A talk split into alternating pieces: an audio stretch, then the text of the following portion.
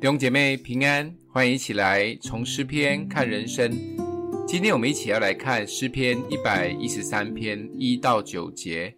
你们要赞美耶和华，耶和华的仆人啊，你们要赞美，赞美耶和华的名。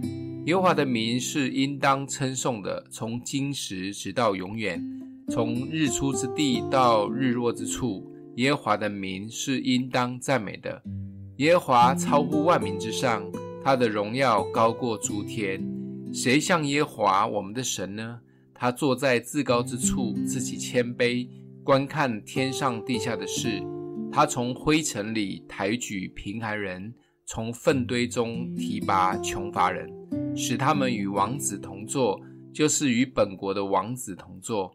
他使不能生育的妇人安居家中，为多子的乐母。你们要赞美耶和华。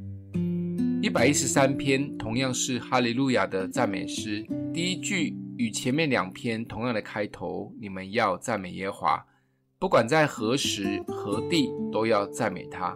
他不仅高高在上，特别的是他却愿意谦卑自己，爱我们，观看也关心在地上微小的我们。更夸张的是，他把我们这么微小贫乏的人提起来。拍拍我们身上的灰尘，拿走我们的垃圾，让我们有机会可以成为与王子同坐的贵宾；也把不会生育的妇人，例如像哈拿，让她成为好几个孩子的快乐妈妈。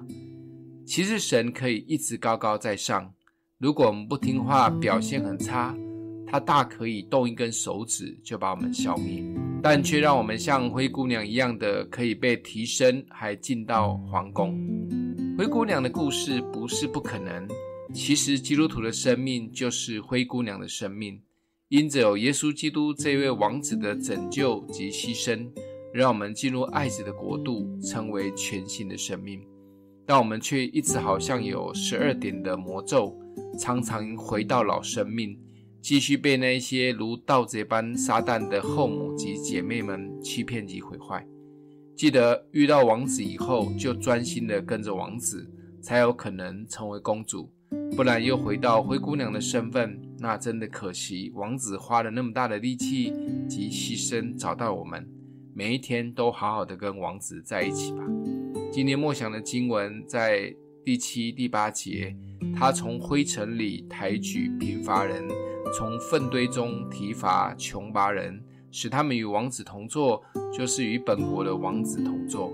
我们一起来祷告，谢谢主差派爱子耶稣成为我们的拯救，让我们过去是瞎眼的，今得看见；也让我们的心不再漂泊，成为你的爱子，帮助我们专注在你，不被这个世界欺骗，活出新的生命。奉耶稣基督的名祷告，欢迎订阅分享，愿上帝祝福你哦。